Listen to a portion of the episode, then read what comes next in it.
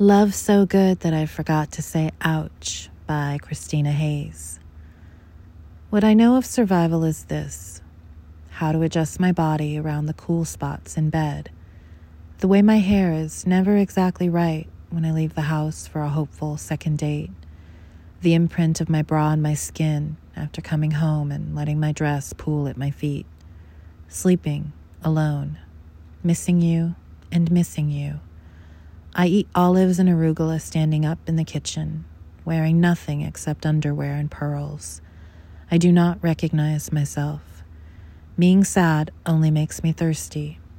I drink two glasses of water, take an aspirin, dance with myself slowly in the living room.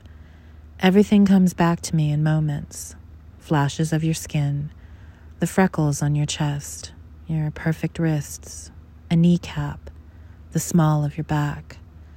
I peel away the sadness to get down to the pit of the thing and can never quite manage to finish it.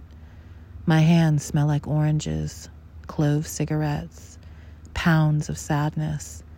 I get out of bed, I run the bath, chocolate shavings and blueberries for lunch. Little things, but I am handling it. Yesterday I almost called you to tell you that I love you, but then I remembered I'm not allowed to say it anymore, and it is awful. You are with me, even when I brush my teeth.